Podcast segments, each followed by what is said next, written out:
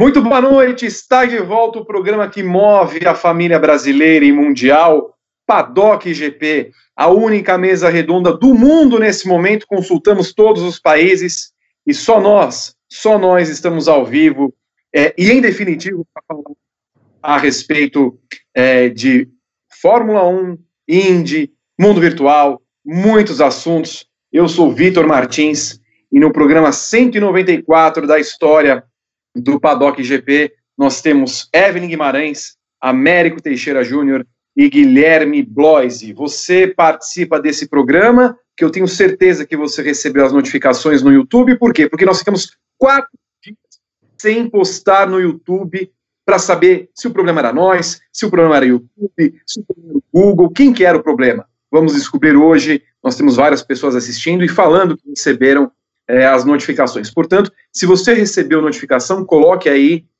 no chat, no YouTube, na hashtag PaddockGP, para saber se está tudo ok com o nosso lindo canal.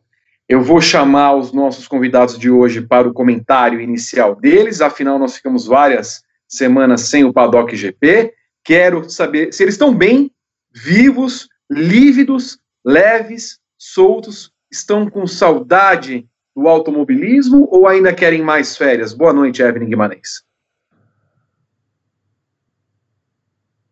Evelyn Guimarães está sem som, que tal? Agora sim. Boa noite, Vitor, boa noite, Guilherme, boa noite, Américo, e a todos que já acompanham essa transmissão, mas assim, eu tô com muitas saudades da Fórmula 1, muitas saudades de automobilismo. Outro dia eu tava falando com os meninos, que assim, tô com saudade até de fazer análise de treino livre, essas coisas, já tá perigando já, mas estamos bem aqui. Américo Teixeira Júnior, no Principado de Vinhedo, como estás, meu amigo? Vitor, querido, Guilherme, supremíssima, linda, estamos bem, tentando manter a calma, tentando produzir bastante, e observando o que está acontecendo, às vezes achando que o otimismo de alguns é muito grande, outros pessimista demais, tentando achar o equilíbrio. Guilherme Bloise, boa noite, você já achou o equilíbrio? Boa noite, Vi, boa noite, Eve, boa noite, Américo, boa noite, Berton, boa noite a todos que estão acompanhando o programa. Nesse momento que a gente está, acho que o principal ponto é estarmos sem sintomas, né? Eu acho que, no meu caso, eu posso dizer que estou sem sintomas, então, por mim, está tudo bem. E, claro, com saudade também de acompanhar as corridas, venho assistindo bastante corridas antigas que vai zapeando por aí nos canais a cabo, né? Na internet, no canal da Fórmula 1, da Fórmula Indy também. Mas estamos tentando seguir essa vida num período difícil de pandemia, né, que está assombrando o mundo inteiro, né. Hoje a gente passou a China, né, que é o epicentro da Covid-19, e o Brasil passou hoje em número de mortos. Então, eu acho que num momento como esse que a gente está, o principal ponto de encontrar o equilíbrio para... Ainda tá difícil, né, Vi? Mas estando sem sintomas já é um bom começo, né? Muito bem.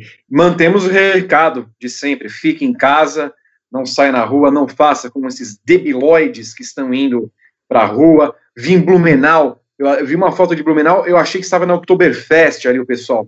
Não façam isso, por favor.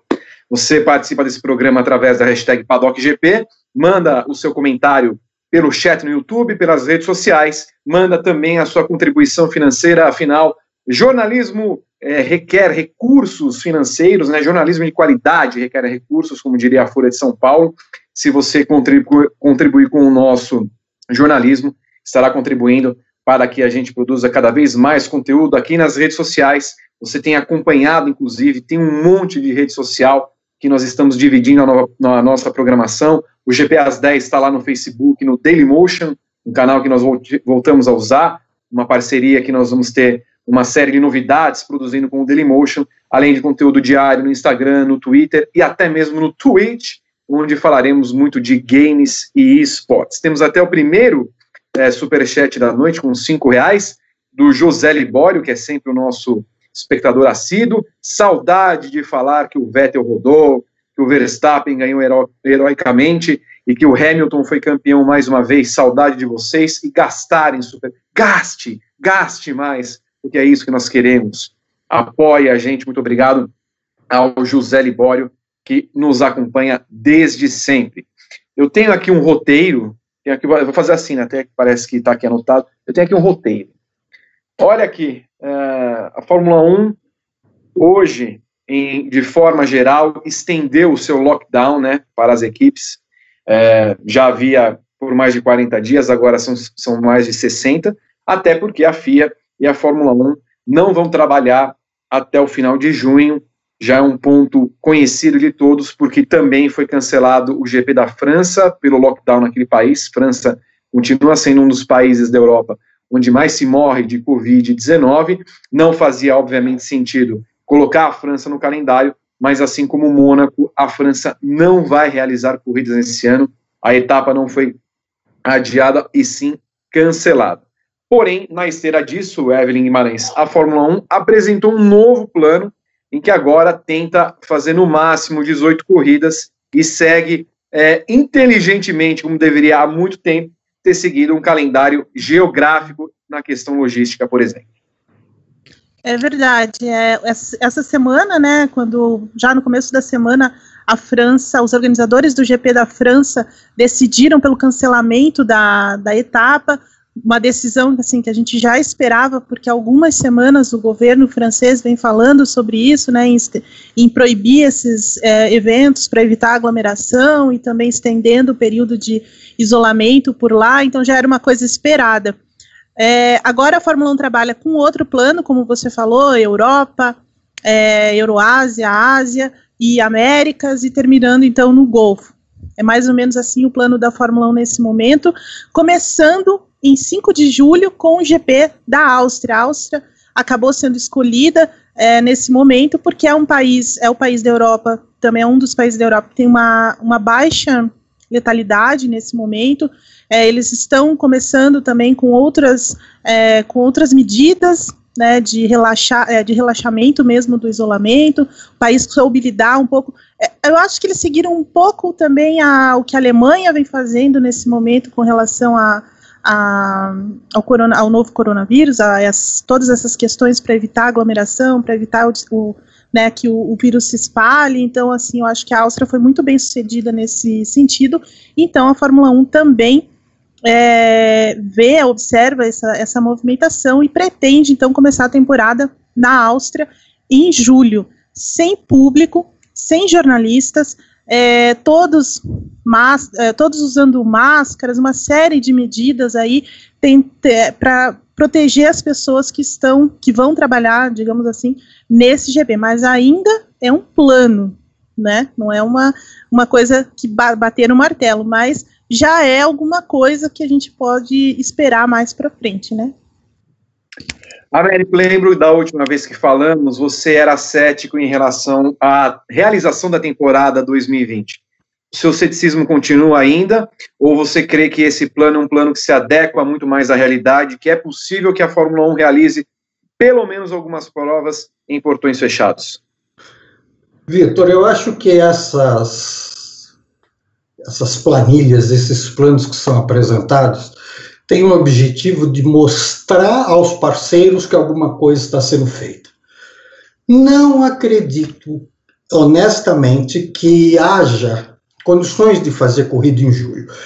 Porque se a gente olhar isoladamente, a gente até encontra a Áustria numa situação comparativamente não tão ruim. Só que nós temos toda a região ainda conflagrada, e você tem os países de origem extremamente sensíveis ainda. Então, eu não acredito que haja, honestamente. Muito bem. E você, Guilherme, qual a sua opinião? A Evelyn até citou, nós não temos ainda um plano detalhado, apenas um mapa que a Fórmula 1 pretende seguir. Eu acho que dentro do possível, né, dentro desse mapa que foi apresentado pelo Chase Carey no começo dessa semana, parece viável, né? Pelo menos é uma questão geográfica que a gente já debateu isso em outros programas, né, Vi? Falamos bastante que eles tinham muito que seguir esse roteiro, né, do globo, né, digamos assim. Mas ainda eu acho que, eu não sei, eu acho que tem muita coisa para acontecer ainda. A gente estava começando a ver agora a Espanha reduzindo o número de casos, por exemplo. São 18 países. Quais os países da Europa que vão entrar nesse jogo? A gente sabe da Áustria e a gente sabe que a Inglaterra vai fazer, se houver corridas, vai fazer corrida com portão fechado, não vai ter público, não vai ter ninguém. E outra, só para complementar o que você falou com relação à França. A França encerrou os campeonatos também de futebol, né? Então o lockdown lá realmente está sério. Não tem previsão de nada sobre esportes, pelo menos até setembro. Então, e ainda que o PSG e o Lyon tem vagas a disputar ainda, né, na Champions League, então eles estavam na briga, né? Então, ainda assim, tipo, é uma ideia, eu acho que dá aos fãs uma sensação de esperança de que a gente vai poder acompanhar algumas corridas esse ano. Eu ainda não sei se serão 18, de verdade, eu acredito que se acontecer alguma corrida esse ano, vai ser no máximo 15 na Fórmula 1, eu não vejo o Brasil, por exemplo, incluído nesse calendário oficial. Pelo que a gente está vendo, né, nos últimos dias, e agora com o número de mortes crescendo aqui em São Paulo, então eu não vejo o Brasil nesse cenário, por exemplo. E, então, cara, eu acho que é um norte, é um começo, mas ainda a gente depende unicamente de uma questão de saúde e tem que haver tem que haver o máximo de segurança possível para se realizar um evento como esse. Não só pela questão do público, mas pelos pilotos também, né? Pelas pessoas que estão envolvidas, que estarão envolvidas nos grandes prêmios, né? Então, é um norte, é um começo, mas eu ainda prefiro esperar. Eu prefiro acompanhar essa evolução de como vai ser daqui para frente, maio, talvez no começo de junho, a gente já começa a ter realmente mais uma sensação de certeza de que há a possibilidade realmente do campeonato começar em algum momento do ano, né? Então, só para deixar claro, o Américo mantém o ceticismo dele, acho que não vai ser realizada a temporada 2020. O Guilherme acredita que, se for realizada, no máximo seriam 15 corridas. Evelyn, você tem alguma opinião? Olha, Vi, por mais que eu queira dizer, olha, eu acredito que vai rolar, eu vou mais pro que o Américo falou antes, porque ele disse que a Fórmula 1 está se movimentando, porque, na verdade, precisa mostrar isso para os seus sócios, para os seus parceiros financeiros, principalmente, para as equipes também, porque as equipes, né, sem corrida, sem grana, né, porque parte do dinheiro que as equipes têm vem da realização das corridas. Então, assim, precisa mostrar que está havendo alguma negociação, alguma coisa, mas, para falar a verdade, da maneira como a gente está entendendo esse vírus, né, o impacto dele nos países, eu ainda acho um pouco precipitado pensar em ter corridas, ainda que com portões fechados, na Europa nesse momento. Então, assim, não acredito que isso vá acontecer mesmo. Por exemplo, a gente está vendo um crescimento muito grande, por exemplo, a Alemanha, né, que é um dos países modelo aí na Europa, principalmente com relação ao controle do coronavírus, enfim, com um isolamento que a população aceita, enfim, mas agora já começaram a relaxar um pouco isso, por exemplo, e os números voltaram a crescer. Já há uma tensão, já há um temor de que possa haver uma segunda onda de contágios, enfim, não acho que isso vá, eu acho que isso vai pesar muito, na verdade, para os demais países. A Inglaterra, por exemplo, que está crescendo também os números. Então, não sei, assim, eu sou um pouco, eu sou mais para o lado do que o Américo falou. Eu acho difícil ter Fórmula 1, pelo menos na Europa, da maneira como os chefes, né, a cúpula da Fórmula 1 deseja nesse momento. Inclusive, até queria passar para vocês, achei estranho dois pontos nesse movimento. O circuito de Barcelona falando que está pronto para receber corridas quando eles quiserem, o que também é estranho nesse momento, justamente pelo tanto de pessoas que estão morrendo na Espanha. E aí você também citou a Alemanha, há um jornal alemão que indica que a Fórmula 1 fez uma consulta ao circuito de Hockenheim, que estava fora do calendário nesse ano, para ver se era possível sediar uma corrida da Fórmula 1 com portões fechados dentro das condições estabelecidas. Eu entendo também, de certa forma, que se for haver Fórmula 1 em qualquer país, inclusive aqui no Brasil, o que acho muito difícil, embora seja em novembro, no caso, que haja alguma corrida em portões abertos, visto que a pandemia está longe de ser controlada. Na China ainda, que foi o epicentro de tudo isso, as coisas começam a se acalmar, mas houve um movimento, uma reticência, por exemplo, em Xangai, quando tentaram reabrir o comércio, houve uma segunda onda de coronavírus. Então, eu imagino que não só a Fórmula 1, nós vamos falar de outras categorias, mas a Fórmula 1 está sendo um pouco precipitada em certo ponto, para tentar ver como ela encaixa nessas corridas, nesse calendário, que ela tenta seguir uma questão geográfica, mas não sabe muito bem como lidar com essa situação. Até porque, se a gente for colocar, Américo, Gui, Evelyn e amigos, se ela for fazer um calendário geográfico, que corridas exatamente ela vai seguir? Como vai ser esse calendário? Quantas provas fazer no final de semana? Sabemos que temos a Áustria e a Inglaterra. Nós vamos fazer o quê? 5 provas nessas duas pistas? 2 provas no final de semana da Áustria, eventualmente, 3 no final de semana da Inglaterra, sentido inverso, sentido... Como chegar às Américas? Como ir para Estados Unidos, México e Brasil, sendo que são 3 países que estão... Morreram 2.000 pessoas nos Estados Unidos. Estão morrendo 2.000 pessoas nos Estados Unidos. Não é uma prioridade correr de Fórmula 1. Então fica realmente muito complicado, Américo, estabelecer uma relação, por mais que geograficamente a Fórmula 1 tente impor um calendário novo, e até colocando, por exemplo, eles costumam acompanhar aqui, tem Bahrein, imagens de Bahrein e Interlagos. O Bahrein seria a prova depois do GP do Brasil, pelo que se entende, Brasil, Bahrein, e aí fecharia em Abu Dhabi, porque paga para receber a Fórmula 1, né? Olha, é compreensível esse movimento, porque a Fórmula 1, o Liberty Media, precisa mostrar que está fazendo todo o possível e precisa envolver todos os parceiros no plano, porque não há, empresarialmente falando, é impossível nesse momento jogar a toalha e falar, esquece, não vai dar.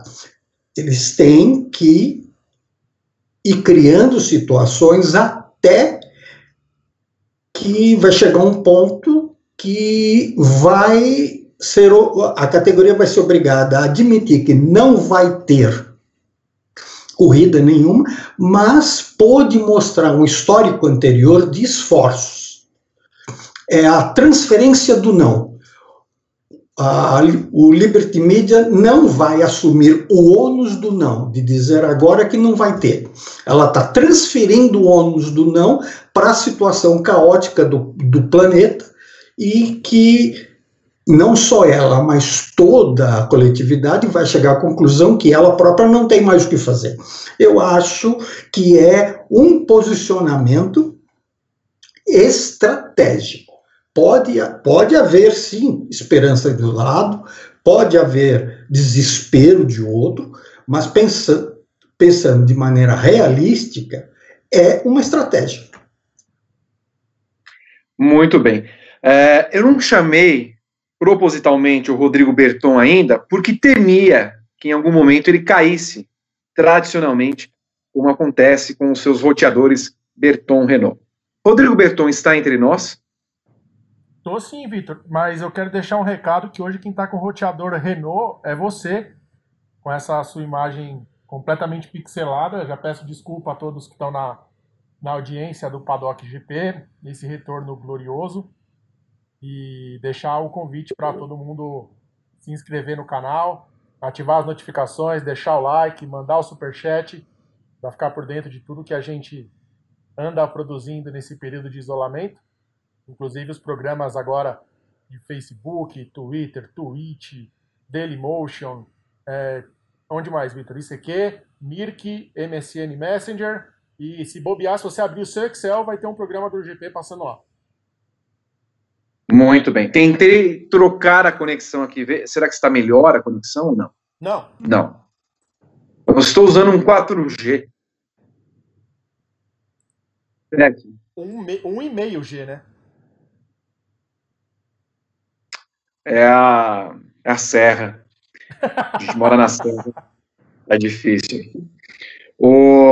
Tivemos mais alguma notícia da Fórmula 1 em relação a isso? Evelyn Guimarães, Guilherme Bloise, vocês têm alguma coisa para falar a respeito? A Fórmula 1 em si, em termos de organização, é o que vocês falaram, tenta se mover para mostrar serviço, mas não temos, né, Guilherme, alguma certeza, como você falou também, do que vai ser realizado. E agora resta saber se há um plano, se eles vão apresentar qual seria esse plano da Fórmula 1 realizar corridas. Já não há mais o que eles haviam falado, que poderia se estender para 2021, então fica focado em 2020, até por questões contratuais com pilotos, com pistas e tudo mais. Eu acho que a grande notícia do fim de semana foi a questão do Vettel, né? Que ele recusou a primeira proposta da Ferrari, né, de renovação de contrato para 2021, já uma movimentação de possíveis nomes para a Ferrari, caso o Vettel não renove, mas eu acho que o grande ponto agora é questões de renovação de contrato, gente, numa boa. Não é prioridade nesse momento, assim, sabe? Tipo, primeiro ponto, a gente precisa entender o que está acontecendo, fazer o máximo possível para salvar o maior número de vidas e tal, para depois se pensar em alguma coisa com relação ao esporte, né? Mas eu acho que é isso, assim, num primeiro momento, sabe? Tipo, a gente precisa ter calma, os nomes ventilados na questão do Vettel. Eu tenho certeza absoluta que o Vitor comemorou muito, que é o Antonio Giovinazzi, que é um personagem que o Vitor gosta muito. Muito. Né? Então, lógico, seria a falência da Ferrari se caso acontecesse a contratação desse rapaz, né? Acho que os outros dois, Ricciardo e Sainz, também passa por outras discussões que tivemos no paddock, né, com o Gá falou muito da questão do Sainz na Ferrari, né, para fazer essa troca, Vettel na McLaren e o Sainz na Ferrari, mas eu acho que o ponto principal agora é primeiro, a gente ter condições mínimas de saúde e segurança para que possam ser realizados eventos da Fórmula 1. Muito bem. Bom, não temos muito o que acrescentar em relação a isso, já demos a nossa opinião a respeito de como vai se dar a Fórmula 1 daqui em diante. O ponto é agora saber o que vai ser da Fórmula 1 em 2021, por exemplo. A notícia principal, ou até o Guilherme falou a respeito, sobre essa questão de Sebastian Vettel, a imprensa italiana falando que ele recusou a primeira proposta e que teria 3 pilotos na shortlist da Ferrari, para que substituísse o piloto alemão em 2021. Me parece, Evelyn Guimarães, que o ponto principal disso é Vettel já não é mais, oficialmente, o primeiro piloto da Ferrari. Então, isso ficou muito claro, na verdade, ainda no ano passado, quando a Ferrari, depois de uma temporada muito boa do Charles Leclerc, né, recém chegar, um ano de Fórmula 1, depois alçado aí ao posto de titular da Ferrari, que é uma coisa, né, na época a gente, será que a Ferrari não está sendo precipitada, né, enfim, era uma coisa de risco, e o menino, na verdade, correspondeu bem, até bem demais, foi melhor, né, foi muito melhor do que o Vettel ao longo do ano, se a gente for colocar na balança mesmo, fez mais poles, venceu mais.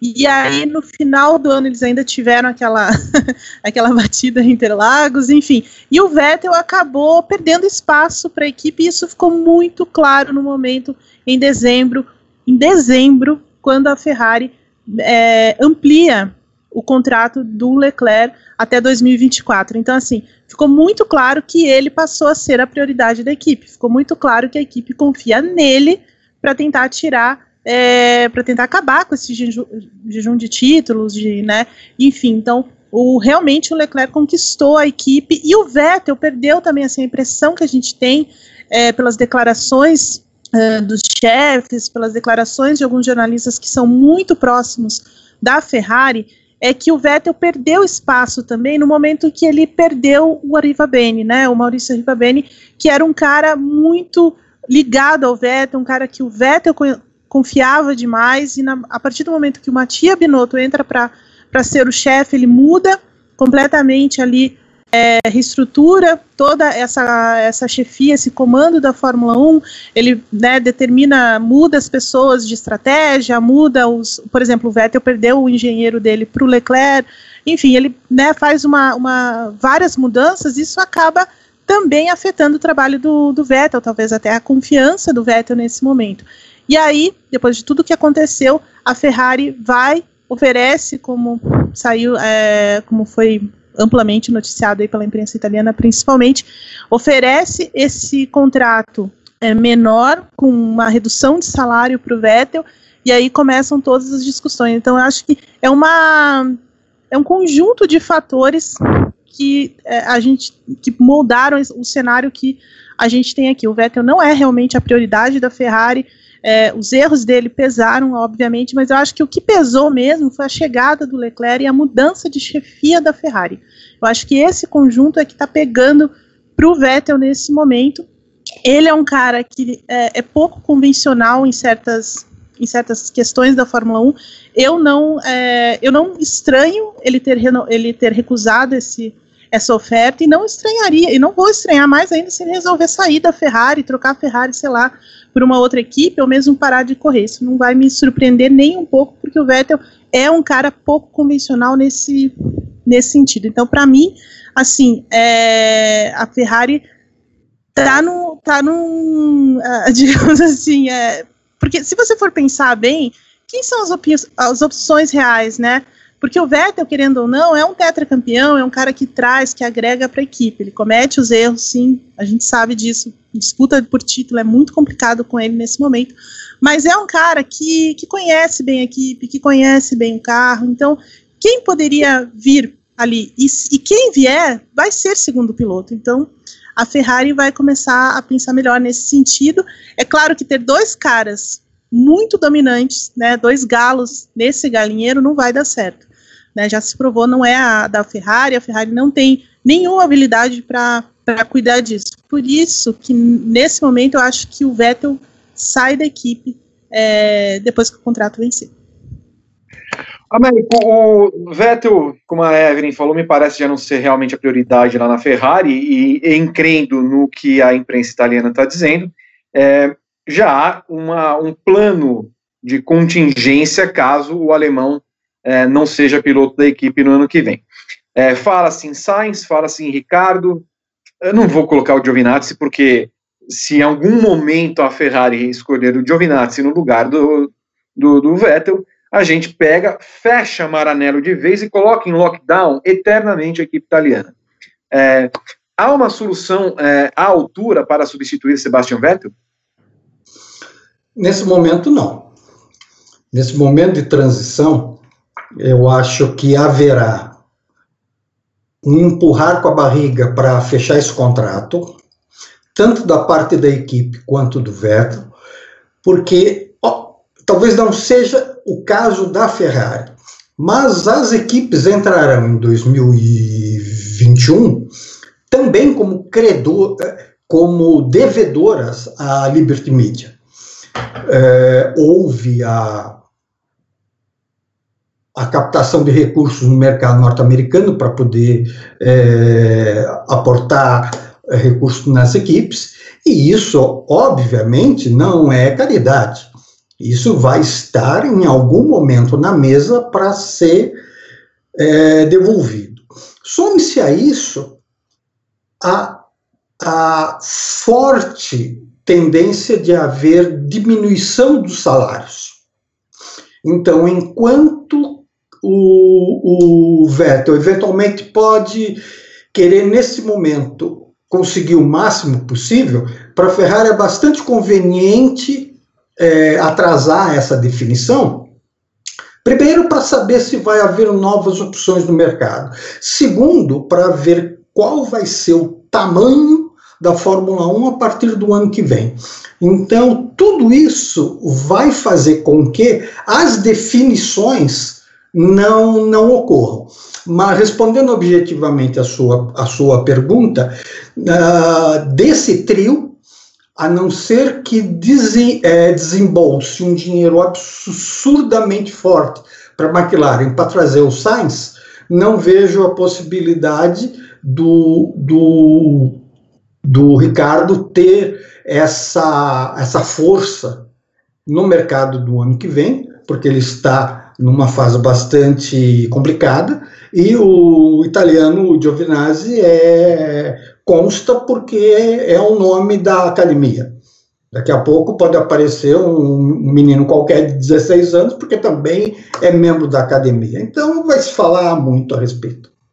Aí, bem sabemos que as academias estão fechadas nesse período de lockdown, não vão usar o piloto Giovinazzi, apenas tem cabelo e está na Fórmula 1 por constar. Para a alegria, inclusive, de Guilherme Bloise, fã do rapaz. Responda, Guilherme Bloise, por R$10, Leonardo Menezes Alves. Já pensaram, Vettel vai para a Mercedes e o Hamilton vai para a Ferrari? Seria uma mexida e tanto na Fórmula 1. Me diga, qual a possibilidade disso acontecer? 1%. 1%. Para não ser zero, né?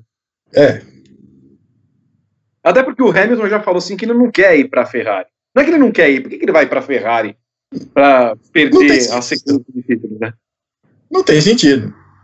O Hamilton hoje é a cara da Mercedes. Ele deu uma entrevista junto com o Toto Wolff, falando que dessa relação deles, né, dessa nova relação que ele estabeleceu dentro da equipe Mercedes também, por conta da liberdade que a equipe deu para ele, né, de questões, não só de questões publicitárias, mas dele seguir a vida dele como uma pessoa normal, digamos assim, né? Não dá pra dizer que os pilotos de Fórmula 1 são pessoas normais, mas, tipo, ele pode seguir a vida dele, ele fala muito de pular de bang jump, essas coisas assim, sabe? Tipo, andar de moto, sei lá, tipo, coisas que em outras equipes ele não teria tanto essa restrição. E a Mercedes dá tudo isso pra ele, né? Falou muito da questão do patrocínio com a marca de roupas que veio pra equipe, ele falou muito de que a Mercedes hoje é uma equipe colorida, né, uma equipe que não é mais preta e branca, né, então o Hamilton tem a Mercedes sob controle, digamos assim, né, não tem por que ele sair de lá agora, assim, sabe, tipo, a não ser um desejo único e exclusivamente pessoal de algum, sei lá, uma questão que envolva uma certa vaidade, tipo assim, pô, eu terminei minha carreira correndo por uma equipe grandiosa como é a Ferrari. Mas, de verdade, essa mudança Vettel, Mercedes, Hamilton na Ferrari, eu disse 1% para ser educado com o rapaz que nos pagou, mas não tem a menor possibilidade disso acontecer, né, Vi? Muito bem. Vou ler alguns comentários aqui, do pessoal falando a respeito. O Dave Budi, Ricardo vai para a Ferrari, hein? Que mais? Sim, Ricardo, ele também fala. O Everton Ruppel. Giovinazzi tem perfil para ser o segundo piloto. Ricardo não, nem Sainz. Isso é verdade, mas ele, na verdade, não está numa categoria de segundo piloto, né? Parece que está na terceira para cima. Terceiro piloto para cima. O Matheus Ventura, Giovinazzi é o Trulli Júnior. É, Evelyn? Não. Ah, é sacanagem. Não, é sacanagem com o Trulli. O Trulli era um bom piloto, era compatível, tudo. Trulli ou Fisichella? Ah, o Fisichella. Tinha uma época que eu era muito fã do Fisichella, inclusive. Achava que ele ia muito mais longe na Fórmula 1, um cara rápido, audaz e tudo mais, mas infelizmente, mas assim, pra mim, Fisichella é muito mais piloto que o Trulli, né? Mas o Trulli é muito melhor do que o Giovinazzi, né? Vamos colocar as coisas no lugar. Ô, Américo, não sei se você vai lembrar desses dois pilotos. Schiattarella ou Apicella?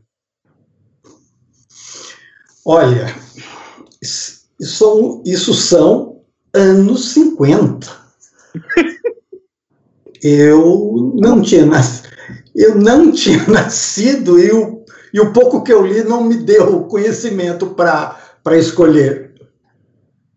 O Guilherme Bloise, Alboreto ou CAF? Alboreto. Que Deus o tenha junto com Leila Lopes, aqui em Exatamente. Um beijo para ela. Olha, nessa semana, daqui a pouco nós vamos falar mais de Fórmula 1, vou encerrar o primeiro bloco, encerro o primeiro bloco, não só pedindo o seu like, não só pedindo o seu dinheirinho, o seu apoio financeiro, se você quiser colaborar conosco. Mas eu quero passar um quiz para vocês, quero que vocês respondam aí no chat no YouTube, nas redes sociais através da hashtag Paddock GP. Quero ver quem vai ser o primeiro a acertar. Nós estamos na semana, né, que resgata, né, a vida e obra de Ayrton Senna. 1º de maio serão 26 anos sem o piloto brasileiro morto no acidente em Imola, 1994. Eu queria saber de vocês, já antecipando que teremos uma programação especial ao longo da semana aqui, o Cadeira Cativa que seria realizado hoje, né? Você já estava se acostumando a ter o Cadeira Cativa às terças-feiras. Ele será realizado na sexta-feira, às 9h, com Flávio Gomes, Mário Andrade Silva e Alex Ruffo.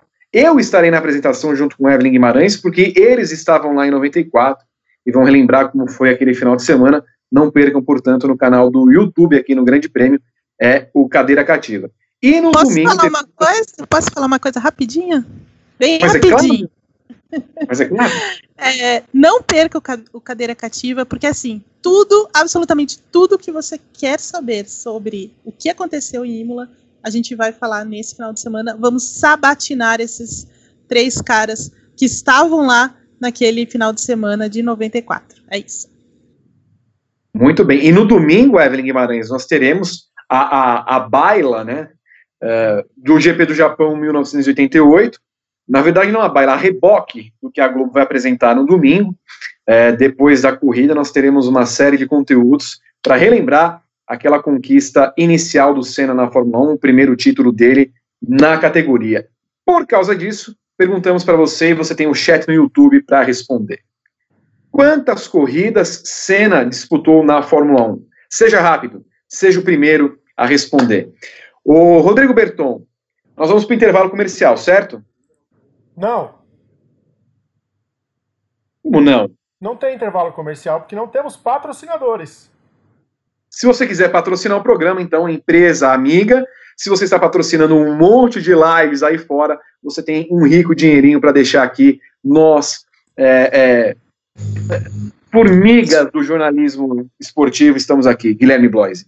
Fazer um pedido aqui, né? Temos diversas empresas que deixaram de patrocinar certas influenciadoras aí no último final de semana, venham para o Grande Prêmio. Estamos respeitando a quarentena. O que foi, Berton? Desculpa. A gente gosta de tomar chá, a gente Exato. Gosta de produtos fito... como é que é, Vitor? Você que é um muso fit? Gostamos de chocolates. Fitness. Gostamos de chocolates. Patrocinem este programa para que a gente possa ter intervalos comerciais. Enquanto isso, não podemos fazer aquela pausa para o Vitor ir ao banheiro. Bloco 2 no ar. Quer falar, Guilherme?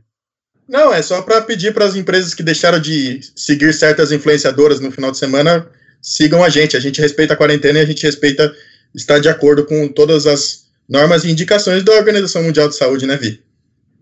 Muito bem, exato. E nós influenciamos para o bem. Nós jamais faríamos coisas como aquela que fez a Patsa lá.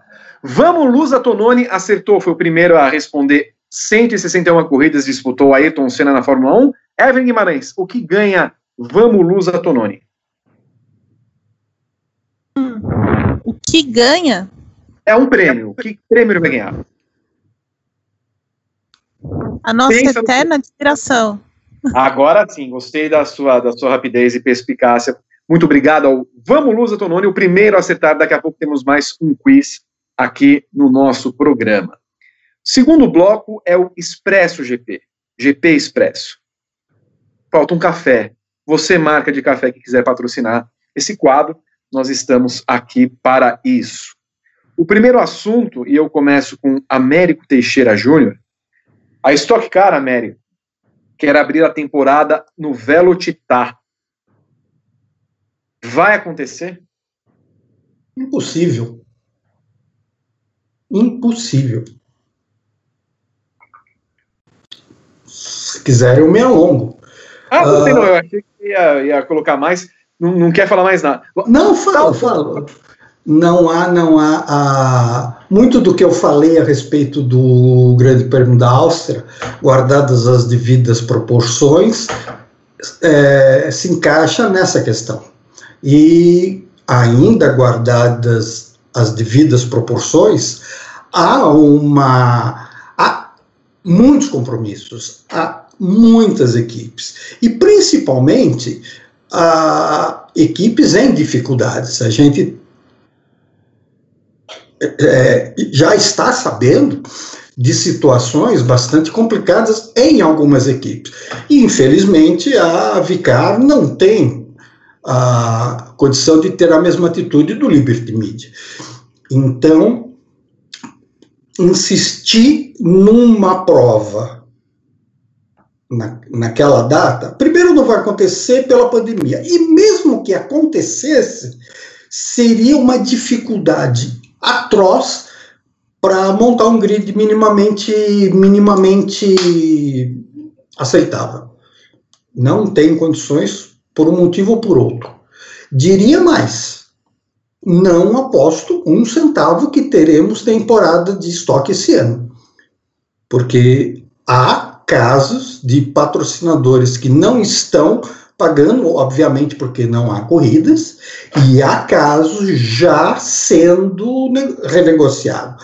Obviamente não dá para citar nomes no momento, porque isso virá numa matéria que a gente está apurando para ter dados mais fortes para informar. Mas não é nada tranquila a situação da história. Como se não bastasse a questão da pandemia em si. E, obviamente, os problemas são em decorrência dele. Guilherme Bloise. Cara, pensar em São Paulo para qualquer evento esportivo em 2020 é uma atrocidade absurda, né? Quem nos assina na newsletter GP pôde acompanhar o depoimento do Bruno Batista, né? Que falou sobre ter contraído a Covid-19 e tal, de toda a sua péssima experiência em ter passado por isso. Então, se pensar em São Paulo para qualquer coisa relacionada a esporte esse ano é muito difícil. A gente teve um outro absurdo que foi comentado ontem no Fala e Fala, né, Vi? Que São Paulo seria tipo a sede do Campeonato Brasileiro de Futebol. Ou seja, os caras estão viajando, assim, os caras querem trazer o pessoal para o epicentro da doença aqui no Brasil. Então, não faz o menor sentido. Gente, calma. Vamos com calma. Vamos priorizar outras coisas. Novamente, parece que a gente vai ficar batendo nessa tecla por muito tempo, né? E tem outras prioridades agora. Esporte não é uma delas. A gente entende a questão dos patrocinadores e tal, que a roda precisa girar, mas não tem como. Não tem como. Você pensar no Velocitar em São Paulo para qualquer evento dessa grandeza, esquece. Não tem nem condições, Vi. O Evelyn Guimarães, não fosse no Velocitar, fosse em qualquer outra praça esportiva, daria? Desculpa. Não. Não, no Brasil, assim... Oi, estão me ouvindo? No Brasil não tem como. Não há como você pensar em fazer qualquer evento nesse momento. É claro que, assim, a gente entende, como o Américo bem falou no comentário dele, que as equipes da Stock Car, assim como as equipes da Fórmula 1, como as equipes da Indy, muitas equipes, né, menos da MotoGP, porque a MotoGP acabou tendo uma outra, tá lidando com isso de uma forma bem diferente das principais categorias, mas assim, todo mundo está passando por uma grande preocupação e grande dificuldade em função da grana e tudo mais, então assim, obviamente eles querem correr, querem, né, que a televisão mostre e tudo mais, ainda que com portões fechados, enfim, tudo que já foi falado, mas assim, não tem condição de fazer isso, né, são pessoas viajando, são pessoas se movimentando, vai haver algum tipo de aglomeração, você não tem como controlar uma coisa dessas, né,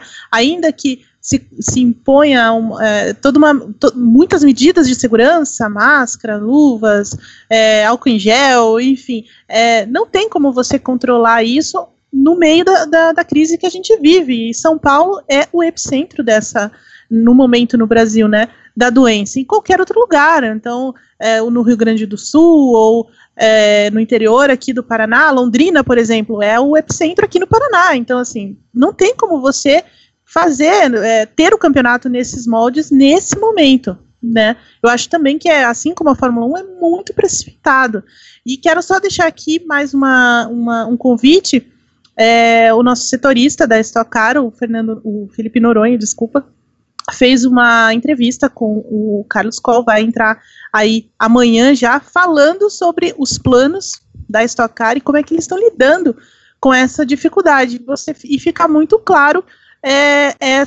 todo esse cenário, né? Então não perde, amanhã cedo já está no ar no Grande Prêmio.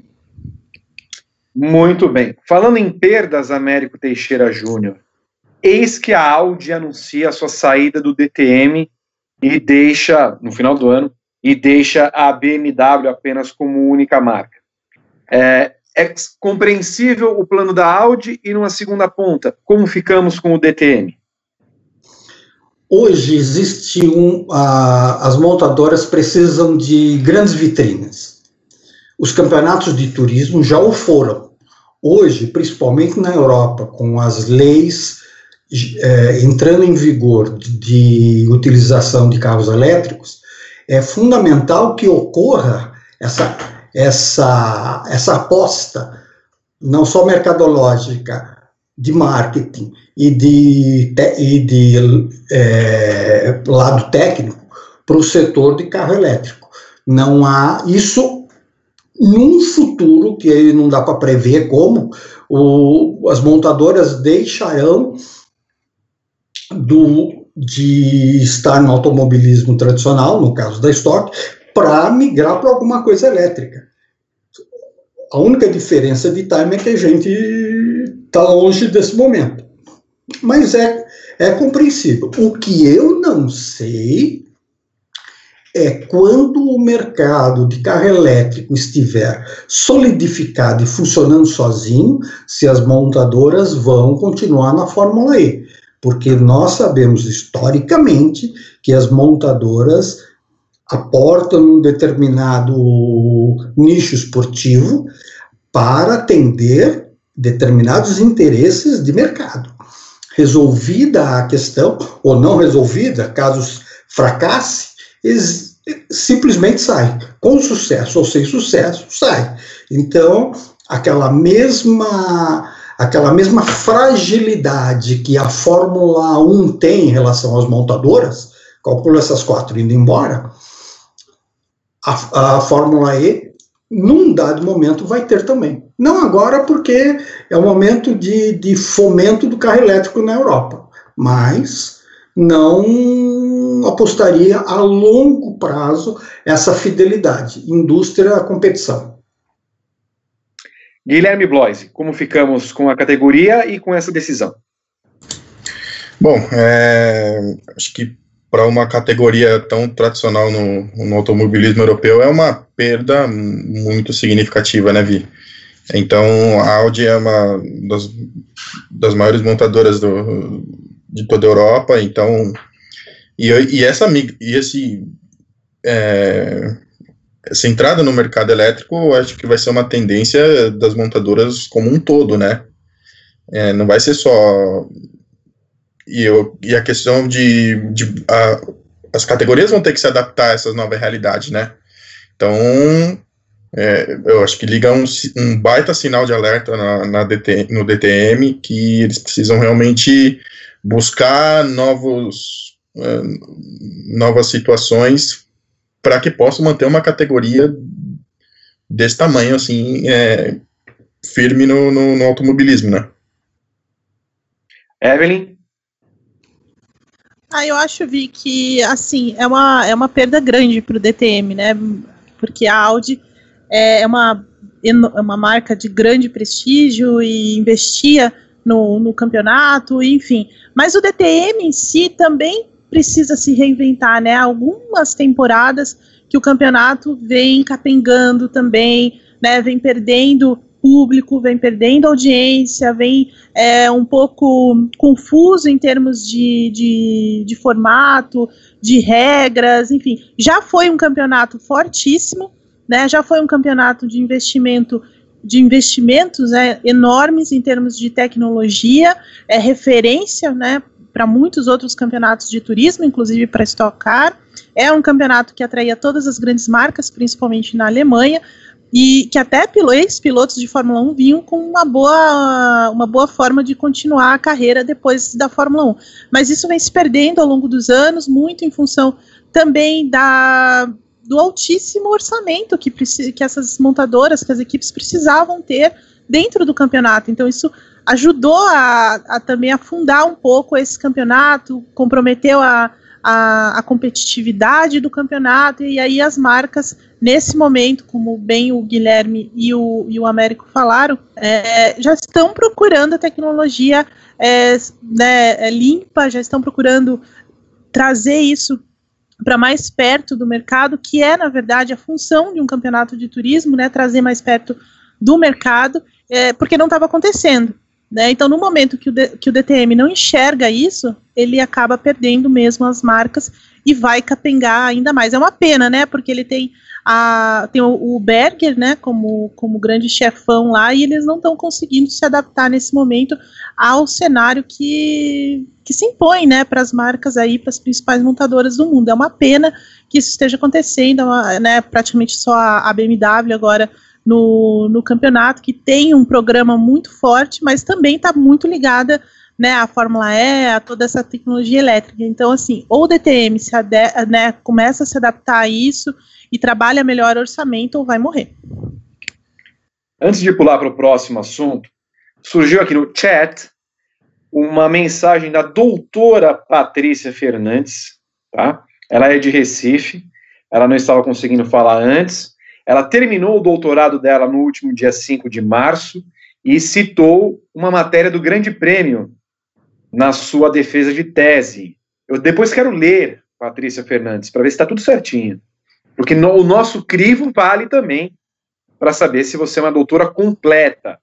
E depois ela escreveu que ela estuda pragmática cognitiva e que o título da tese foi Comunicação Ostensivo Inferencial como estratégia argumentativa diplomática, os caminhos tortuosos guiados pelas notas do Itamaraty.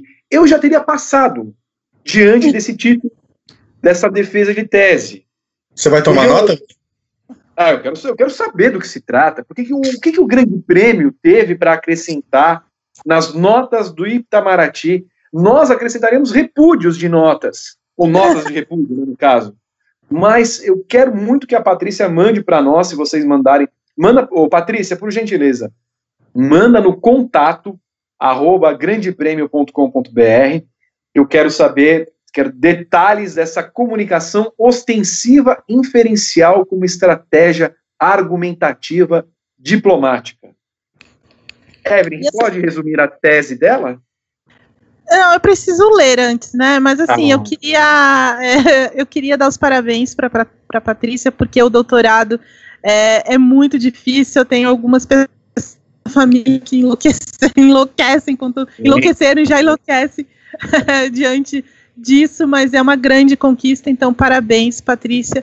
E além de tudo, são poucas mulheres ainda no Brasil que conseguem né, esse título, enfim, a gente sabe de todos esses problemas, então duplo parabéns para você, Patrícia. A gente vai ler sua tese, sim. Manda lá no e-mail, por favor. E inclusive, o Evelyn, o Berton me mandou uma mensagem aqui falando assim, eu me senti burro diante desse título, porque ele não entendeu absolutamente nada.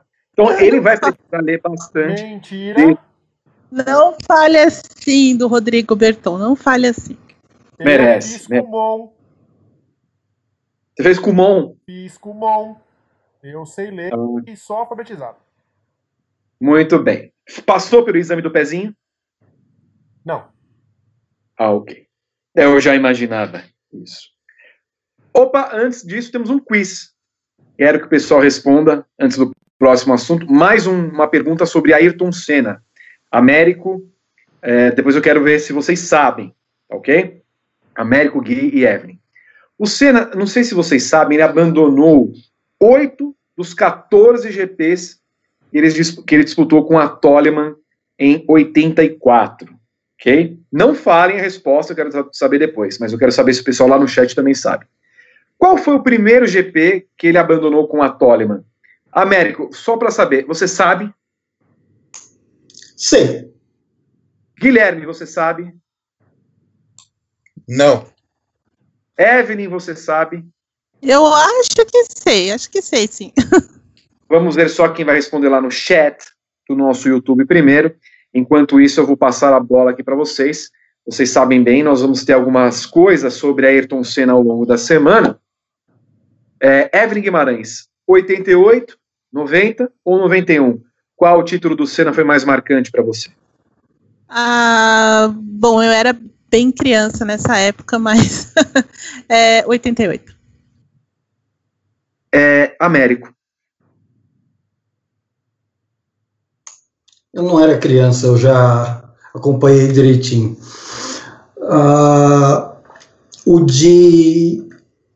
Em termos de campeonato, foi do 88. Mas a temporada mais incrível do Ayrton foi 93. Muito bem. Guilherme Bloise. Bom, eu não era nascido nos 2 primeiros títulos do Ayrton Senna, e o terceiro título eu tinha poucos meses de vida. Então, mas pelo que eu acompanhei, pelo que eu já busquei de informação com relação a isso, eu particularmente eu gosto mais do primeiro, de 88, que é o que vai passar o final de semana. Américo, qual foi a primeira corrida que o Senna abandonou? Jacarepaguá. Evelyn, qual é a sua resposta? GP do Brasil. Muito bem, tal qual o José... Não, peraí, não é possível. Este homem nós temos que chamar este homem para participar do Passo Ultrapassa. Vamos, Lusa Tononi, de novo colocando ali Rio de Janeiro. Quase o José Libório acertou. Todo mundo ali, GP do Brasil. Fiz o meu, Wagner Pegas, Rodrigo Cle, Nita P. Acertaram na sequência. GP do Brasil, 1984. É a resposta certa. Já vamos pegar o nome do... E o primeiro daquela temporada, né? O primeiro daquela temporada. Épocas que o Brasil começava a temporada, né, Evelyn? Sim, eu gostava de quando o Brasil abria a temporada também. Assim, eu sediava as primeiras corridas da temporada, achava legal.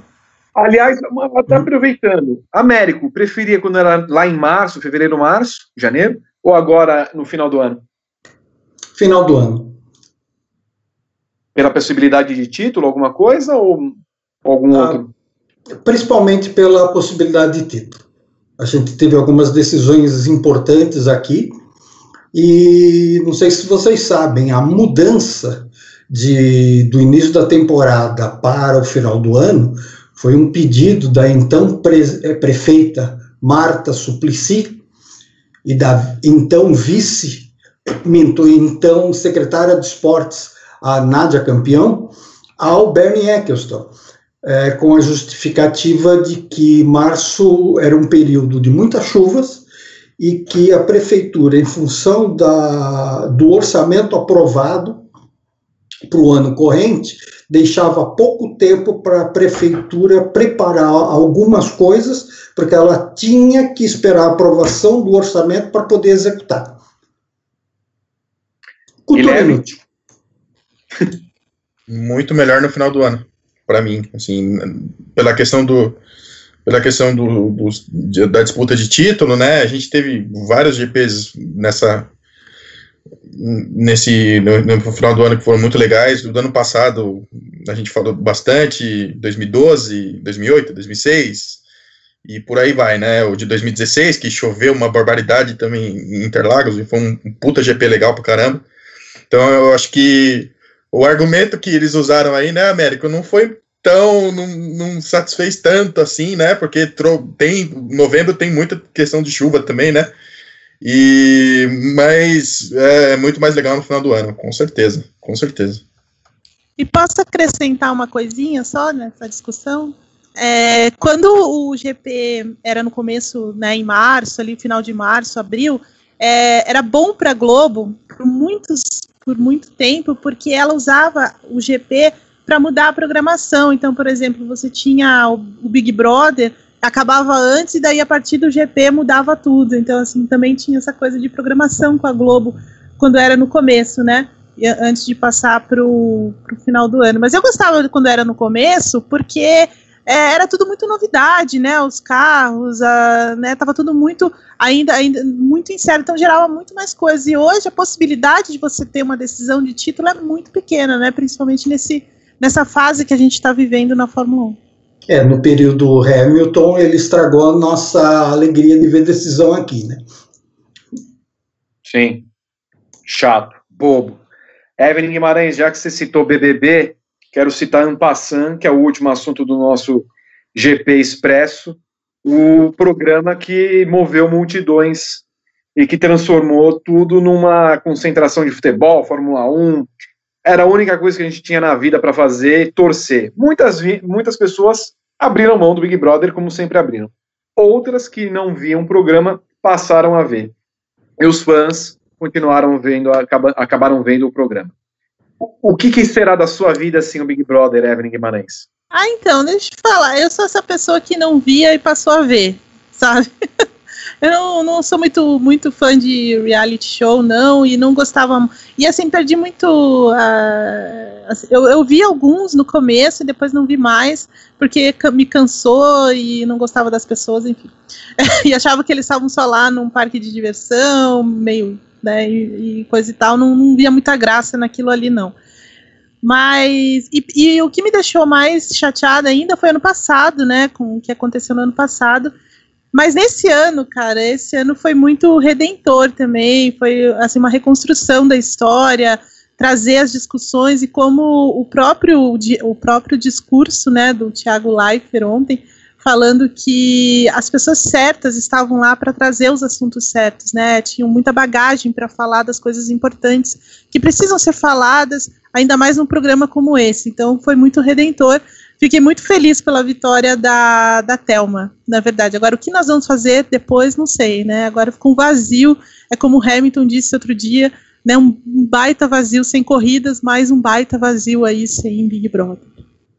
Américo Teixeira Júnior, você é daqueles que não tem a menor ideia do que aconteceu? Eu li hoje que ganhou uma médica. É a única informação que eu tenho. Muito bem. Guilherme? Não sei quem é, não tive a oportunidade de me estender na leitura, mas você sabe, eu não vejo televisão e, por consequência, não vejo Big Brother. Cara, eu acompanho o reality show mais por questões de leitura mesmo, né, de buscar na internet e tal. Eu não sou um cara que para na frente da televisão para assistir. Né, eu acho que o Big Brother desse ano, pelo que eu acompanhei assim, de leitura, principalmente no Ultrapop, baita site inclusive, cara, teve muita coisa a se discutir, né, teve personagens que que as pessoas amaram demais e odiaram demais, então acho que trouxe todo os ingredientes para um bom reality show estavam presentes nesse programa, né, na edição deste ano, particularmente. E a questão da vencedora, ainda bem que venceu uma pessoa orgânica e não uma pessoa que, tipo, estudou o programa. Que puta coisa chata, né? O cara foi brifado do início ao final de como ele ia agir do começo ao fim do programa. Na questão da Manu Gavassi e da Rafa Kalimann, que foram estratégias interessantes que muito provavelmente vão ser adotadas para os próximos programas, né? Mas eu ainda prefiro que tenha acontecido uma vitória mais orgânica de uma pessoa anônima, né, para nós, como pessoas, e com a história, né, que ela tem, trouxe várias discussões junto com o Babu Santana sobre racismo e tal, então são dois grandes personagens, né, acho que a única lamentação que fica, pelo menos da minha parte, eu acho que o Vi também concorda, que o Babu Santana não estando na final foi talvez o que faltou. Foi a única coisa que faltou pro Big Brother desse ano, particularmente, ter sido um dos grandes programas desse ano, né? Eu, particularmente, pelo que eu li e acompanhei, eu gostei bastante da edição desse ano, sim. Muito bem. Feito aí, está terminando o segundo bloco do nosso GP Expresso. Rodrigo Berton, quem vem aí agora? Não vem os comerciais, porque, mais uma vez, não temos patrocinadores. A Mesbla não fechou, a Arapuã cancelou o contrato, porque o Vitor não se comportou nas redes sociais e a gente teve o contrato rompido. Mas tenho pedido, mais uma vez, para todo mundo se inscrever no canal do Grande Prêmio aqui no YouTube, ativar as notificações. Eu tô achando que tem poucos likes, Vitor, e eu vou sugerir o fim do programa. Não. Poucos likes. Temos coisas para falar. Só um comentário do Big Brother, eu recomendo a todos que o pessoal que gosta de reality show e tal, assistam o Fala e Fala de ontem, com o Jean Massumi e o rapaz do Brasil que deu certo. Foi um puta programa legal. Cara, poucas vezes eu vi uma pessoa que, tipo, entendia tanto de reality show como era o caso do Jean Massumi. Isso me chamou bastante atenção.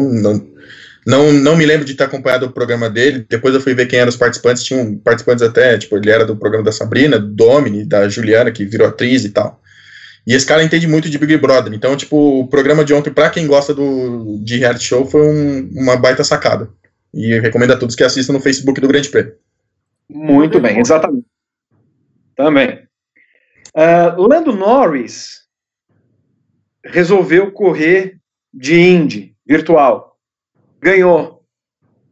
Mas o mais interessante é o fato de que ele declarou que pretende correr as 500 milhas de Indianápolis, Américo Teixeira Júnior. Isso entra naquela discussão que a gente já teve há algum tempo. Como o mundo do automobilismo poderia se irmanar e entender que o esporte está acima, e tal qual fez a FIA com as 24 horas de Le Mans, estabelecendo que nenhuma categoria sob sua chancela deveria realizar corridas no final de semana de Le Mans. Quando é que a Fórmula 1 e as demais categorias vão entender que não devem ser realizadas corridas nas duas semanas em que acontecem as 500 milhas de Indianápolis, para proporcionar que pilotos, por exemplo, possam participar? Queria passar a bola para você e entender se isso no mundo pós-pandemia é um sonho ou poderia ser uma realidade. Não era, em função da presença do Bernie Ecclestone, muito centralizadora na Fórmula 1, competentíssima, meritória, mas muito centralizadora. E a questão familiar em Indianápolis. Agora, você tem duas corporações, duas empresas de alcance mundial, lideradas por empresários, embora idosos, extremamente dinâmicos, e eu penso que agora estamos bem menos distante desse anseio do torcedor, do jornalista e do próprio piloto, que é antigo, um anseio antigo, mas eu vejo com muito bons olhos essa aproximação agora que a gente tem verdadeiramente empresários globais.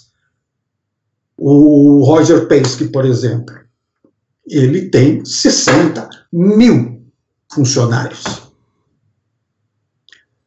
ninguém tem uma infinidade de funcionários espalhados pelo mundo, se não tiver um negócio de alcance global, uma administração, uma visão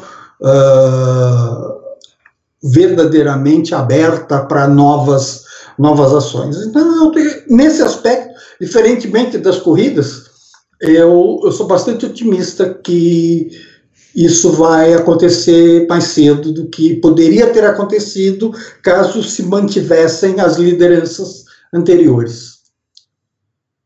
Evelyn, se a Fórmula 1 não voltar até agosto, por exemplo, e se a Indy mantiver a sua projeção de calendário em que as 500 milhas de Indianápolis foram colocadas em agosto, poderíamos ver Lando Norris correndo lá? Como é que você vê esse sonho? E mesmo se for em maio, em 2021, como é que nós poderemos pensar no automobilismo como coisa grandiosa acima de tudo?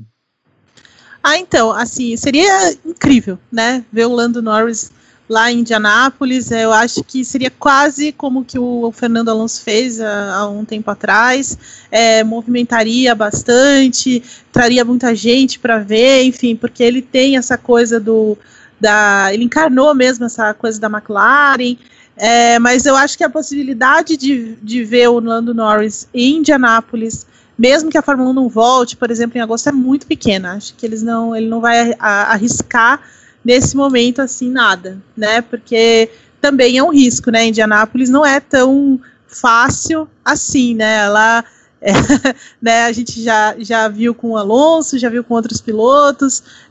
Tem sempre o risco do acidente, tem sempre o risco de não dar nada certo. Enfim, é um risco grande correr em Indianápolis. Tão grande quanto a corrida, né? Então, assim, eu acho que nesse momento o Lando Norris não vai para a Fórmula, não faria nenhuma corrida, não faria a Indy 500 nesse momento da carreira dele. Mas ele falou, assim, que pretende, em algum momento no futuro, fazer alguma corrida na Indy, não só em Indianápolis, né? Mas, assim, testar o carro, enfim, ele realmente está encantado com isso.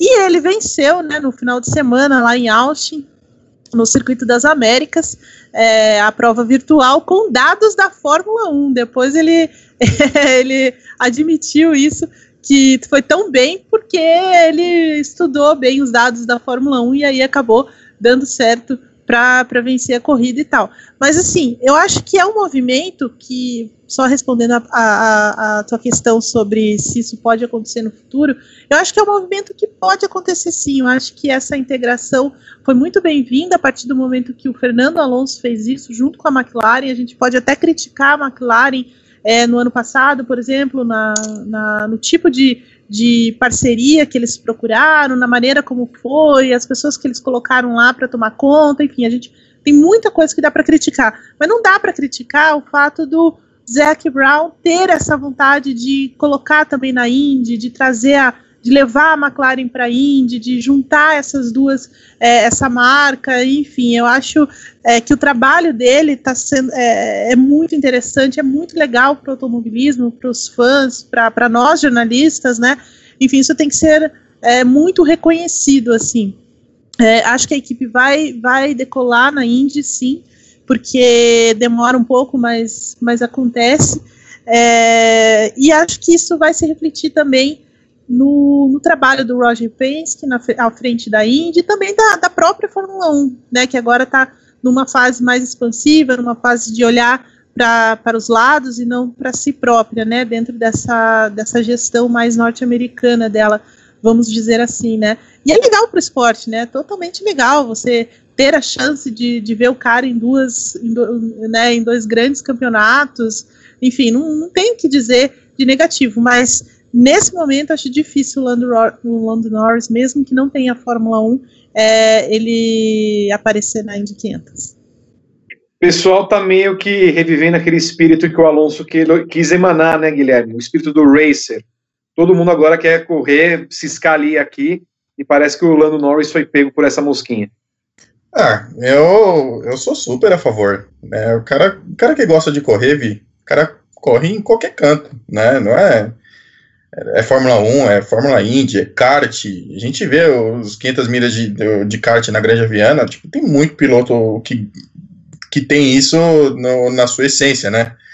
Então, o movimento do Norris para lá, agora com a McLaren também, tipo, vai até ser natural, né? Mas não sei, lógico, talvez para agosto, talvez não, mas pô, daqui uns 2, 3 anos, por que não, né? A gente já debateu também em outros paddocks, né? A questão dessa da FIA, tipo, abolir de vez o GP de Mônaco, ou fazer com que o GP de Mônaco seja, tipo, uma espécie de All-Star Game da NBA, assim, sabe? Uma corrida especial, tipo, que tire do calendário, que bata junto com a Indy 500, para que eles possam,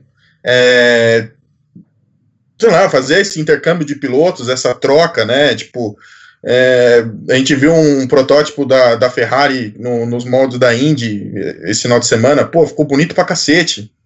Por que não pensar nisso, entendeu?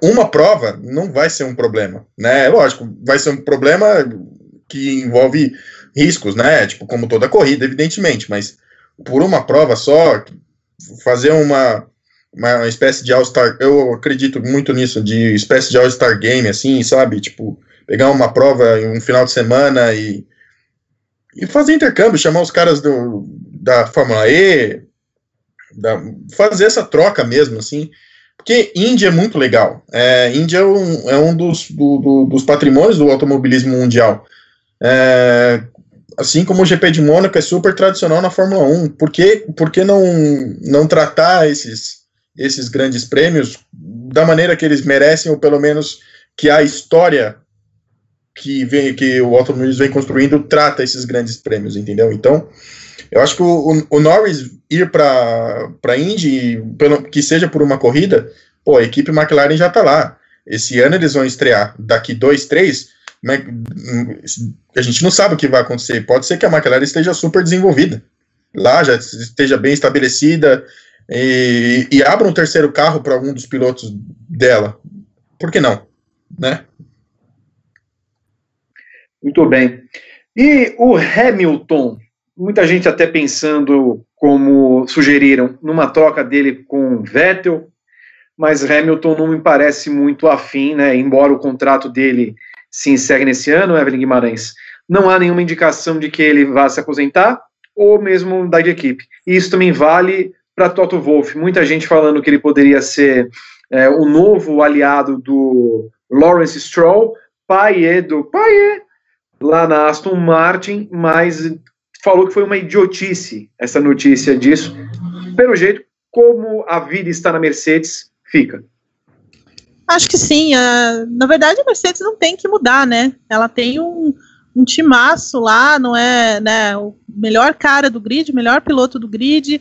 O Toto Wolff provavelmente é o maior chefe de equipe da história da Fórmula 1, por tudo que ele fez dentro da Mercedes, né, pela maneira como ele administra a Mercedes dentro ali da equipe, sempre, sabe, aquela coisa assim, a Mercedes é muito diferente, por exemplo, da Ferrari, né, que tem um presidente, que tem um cara que fica longe, tem o Mattia Binotto, mas o Mattia Binotto não toma as grandes decisões da Ferrari, né, o Toto Wolff toma as grandes decisões da Mercedes, então ele, realmente ele revolucionou também essa forma de gerenciar uma equipe. A equipe funciona como um reloginho suíço, de verdade, eles conseguiram se entender muito bem lá dentro, né, você tem o Hamilton, você tem o Toto Wolff, você tem o James Ellison, você tem o Valtteri Bottas, né, que trabalha bem dentro da equipe, desculpa aí, mas ele faz o papel dele lá dentro, né, ele se encaixa em todo o quebra-cabeça, enfim, não tem o que falar dele. Você tem grandes engenheiros dentro, grandes engenheiros de motor, grandes projetistas, então a equipe é muito afinada, e como dizem, né, em time que está ganhando a gente não mexe. Então acredito que o Hamilton vai renovar esse contrato com a Mercedes. Uma coisa que o Gui falou no início do programa e que é muito correta: o Hamilton tem na Mercedes a liberdade que ele não tinha, por exemplo, na McLaren, e provavelmente uma liberdade que ele nunca vai ter na Ferrari, nenhum outro piloto teve, né, porque a Ferrari é aquela coisa muito fechada, muito cheia de regras, é como era quando ele corria na McLaren sob a chefia do Ron Dennis. Então não é isso que ele quer na vida dele agora, em que ele conquistou tudo o que ele quis, em que ele tem uma vida fora das pistas de muita liberdade, ele faz aquilo que ele quer, né, e hoje ele não é um cara que ele era também na época da McLaren, meio descabeçado e tudo mais. Hoje não, hoje ele é um cara consciente, ele tem a consciência do que ele representa para o esporte e de cidadão do mundo também. Basta ver as causas que ele defende, como ele as defende. É um cara que nunca hesitou em dar opinião dentro da Fórmula 1, enfim, é uma personalidade muito importante para a Fórmula 1 também, e certamente para a Mercedes. E a única coisa que ele quer nesse momento é a liberdade, e a única equipe que pode dar isso para ele é de fato a Mercedes. Então não vejo nenhuma mudança na Mercedes, pelo menos a curto prazo. É claro que se em 2022, 2023 a Mercedes decidir se retirar da Fórmula 1 enquanto equipe, aí a gente vai ter um outro cenário. Aí eu acho que o Hamilton também vai pensar se deve seguir na Fórmula 1 ou não e tal. Não acredito em Ferrari, porque eu acho que a Ferrari ela trabalha num ritmo muito diferente, ela tem um cenário, um ambiente muito diferente daquilo que o Hamilton tem na Mercedes, né? Eu acho que não combina muito, e acho que ele nem precisa da Ferrari para dizer, eu corri na Ferrari, e a gente sabe como é a coisa na Ferrari. Acho que ele chegou num patamar tão alto na carreira, né? Ocupa uma posição tão alta na história da Fórmula 1 que ele não precisa da Ferrari nesse momento. A Ferrari sim precisaria dele, né? A Ferrari realmente precisaria de um cara como o Hamilton, ou o próprio Hamilton, mas ele não precisa da Ferrari nesse momento por tudo que ele já conquistou, com a maneira como ele leva a carreira dele, enfim. Então acho muito difícil isso acontecer. Com relação a Aston Martin, eu acho que o Toto Wolff, que é um cara de visão, é um cara que basta ver como ele chegou à Fórmula 1, né, devagarinho, por meio da Williams, né, para conhecer, por meio de empresariando pilotos, o Bottas, por exemplo, né, e aí para dar um passo maior para... desculpa gente, mas é verdade, né, e aí para dar um passo maior para a Mercedes. Então assim, eu acho que ele está vendo a coisa daqui, sei lá, 5, 6 temporadas, entendeu? Tá preparando um terreno para isso, né? Não é à toa. Ele não tá ele não tá olhando para Aston Martin, comprando ações da Aston Martin à toa, né? Isso vai ter um reflexo lá na frente, e aí vai depender muito do que acontecer na Mercedes. Ele já falou que ele continua à frente da Mercedes nas próximas temporadas, ao menos, e que talvez ele não esteja tão presente no box quanto tem sido nos últimos anos, por conta desses novos negócios. Então por aí a gente já vê o quanto ele pensa no futuro. Eu acho que é mais por esse caminho que a gente deve entender essa coisa Mercedes, Toto Wolff, Hamilton e Aston Martin. Tudo isso é um jogo de bastidores, Américo? Você vê que alguma tentativa aí, eventualmente, de se conquistar alguma barganha contratual, tanto por parte do Toto Wolff quanto por parte do Hamilton, ou não há motivo para a gente pensar qualquer mudança desses dois?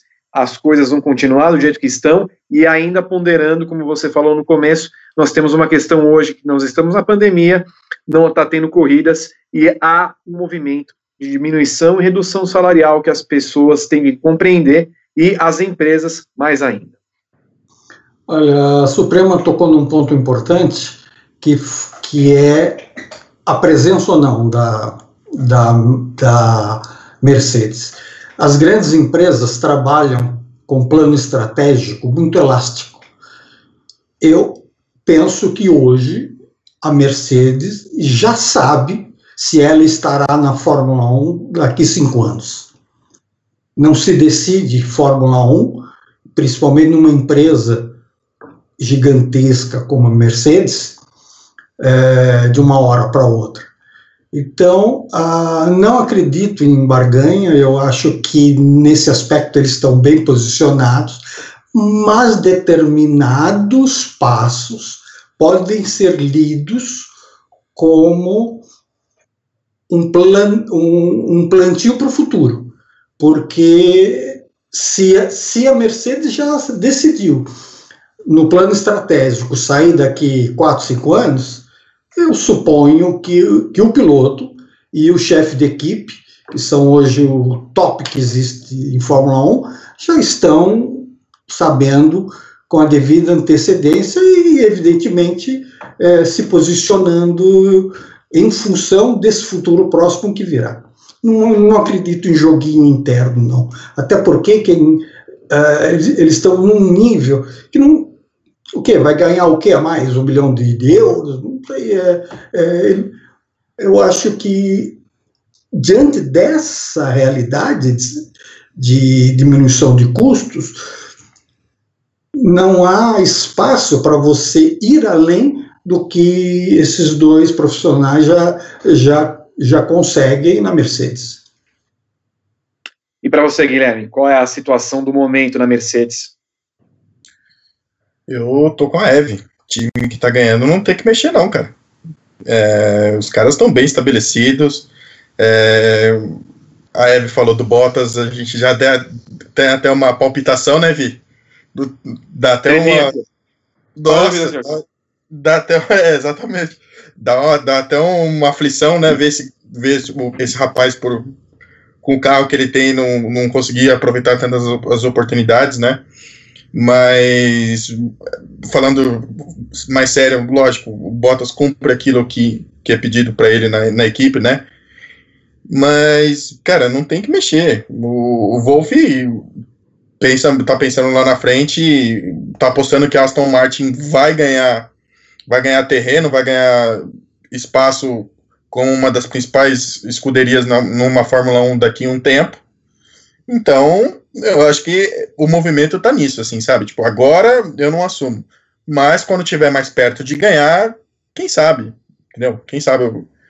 Entendeu? Então, assim, e o Hamilton, cara, basta saber que num regime fechado ele ganhou um título mundial e num regime aberto ele já tá próximo de igualar o recorde de títulos do Schumacher. Eu acho que o regime aberto, nesse sentido, funcionou muito mais pro Hamilton do que pro Hamilton na Mercedes do que pro Hamilton na McLaren, né? Então, eu acho que se houvesse alguma possibilidade de ele ir pra Ferrari, seria por uma pura questão de vaidade, assim, tipo, eu preciso terminar minha carreira na Ferrari. Como se falou, como a gente está falando do Senna, como se falou por muito tempo que o Senna queria muito encerrar a carreira dele numa Ferrari, né? Talvez um movimento nesse sentido, mas sendo criterioso, não tem nem por que cogitar uma mudança dessa, assim, sabe? Ele vai sair da melhor equipe do mundo, vai deixar de trabalhar com o principal chefe de equipe da história da Fórmula 1, pelo menos vamos dizer, no século XXI, para que ele vai sair de lá? Não tem nem sentido. Não tem nem sentido. Muito bem. Posso falar uma coisinha, Vitor? Mas é claro. Aproveitando o gancho que o Gui levantou, as parcerias da Fórmula 1, no automobilismo de maneira geral, ocorrem a partir da geração de negócios. E, citando o exemplo do Toto Wolff, quando ele ingressou na Fórmula 1 como empresário do garoto lá, ele comprou também ações da Williams. E ele repete esta operação com a Aston Martin, que é também uma operação que o pai do Nicolas Latifi fez há 2 anos atrás, comprando ações da McLaren. Então você perceba que é uma operação de geração de negócios. Se vai acontecer ou não é outra história, mas você se senta na mesa com o melhor poder de argumentação, sendo um dos donos do negócio. Então, acho que é uma boa alternativa. Faria o mesmo caso tivesse alguns dólares para isso. Não tem um Bitcoin aí sobrando? Olha, eu tenho umas moedinhas de dólar, essas que sobram de troco em viagem, tem uma caixinha aqui, deve dar uns 10, 15 dólares. Estou procurando, eu também tenho aqui uma, se não está por aqui, não sei onde está. Enfim. Não, acho que todos nós temos. Esses troquinhos a gente tem. Américo, tá quase uns R$80, tá bom pra caramba, pô. Vamos trocar isso aí. Descontar as moedinhas. Meninos, tem um comentário interessante do Sync Radar. Quantos filhos o Vinícius Piva terminará fazendo nessa quarentena? Talvez quadrigêmeos? Eu tinha certeza que você ia fazer essa pergunta, não sei o porquê. Só foi uma pergunta. Um beijo para o Vinícius Piva, que deve estar fazendo um reiki, fazendo coisas calmas como ele, em algum lugar de sua casa, com seus 12 filhos rebentos, que estão lá sedentos para jogar bola e fazer alguma coisa, e não atazanar a vida deles. A Prosdóximo adotou a quarentena? Vocês sabem de alguma coisa, não? O Prosdóximo tá lá firme e forte com o Vinícius Piva, ok? Meninos, lembrando, sexta-feira temos Cadeira Cativa aqui no canal do Grande Prêmio no YouTube, 21h, comigo, Evelyn Guimarães, no comando do programa, Flávio Gomes, Mário Andrade Silva e Alex Rufo para falar tudo a respeito de Imola 1994, os bastidores daquela corrida trágica, começo do final de semana, né, desde a sexta-feira, quase com Rubens Barrichello, sábado e domingo, Ratzenberger e Senna, eles estiveram lá os três e vão contar tudo o que sabem a respeito daquele final de semana.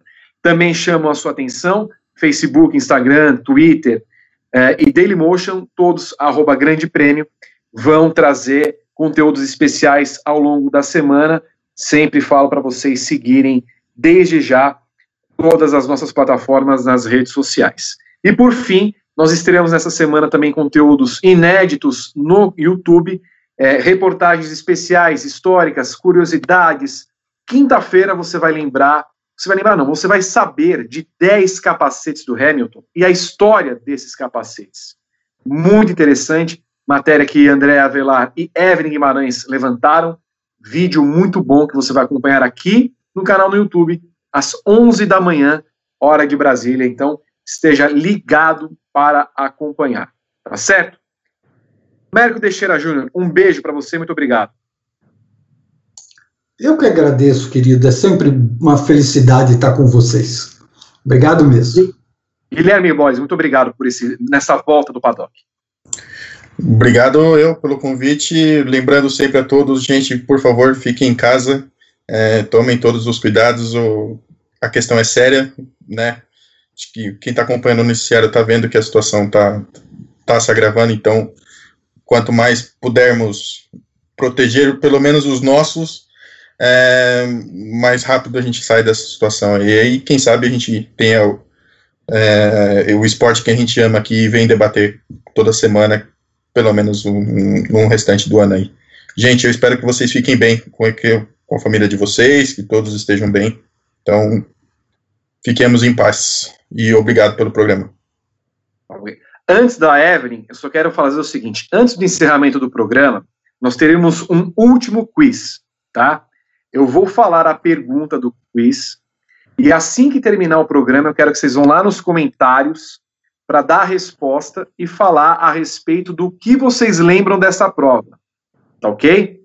Quero que o Américo, que a Evelyn, que o Gui também vão lá falar a respeito, tá bom? Então fiquem ainda aí, eu vou encerrar o programa com uma pergunta, e assim que terminar, em vez de responder no chat do YouTube, você vai lá nos comentários para responder. Vamos ver quem é o primeiro a comentar, vai ser fixado e ganhar um prêmio, tenho certeza. Evelyn Guimarães, muito obrigado, viu? Obrigada, Vi, obrigada, Américo, Gui, todos que acompanharam o Paddock GP nessa volta. Estamos aí, né? Lavem bem as mãos, usem máscara se sair de casa, mas se puder, fiquem em casa. Muito bem, mais uma vez obrigado aos três, obrigado. Fale, Américo. Responder aonde?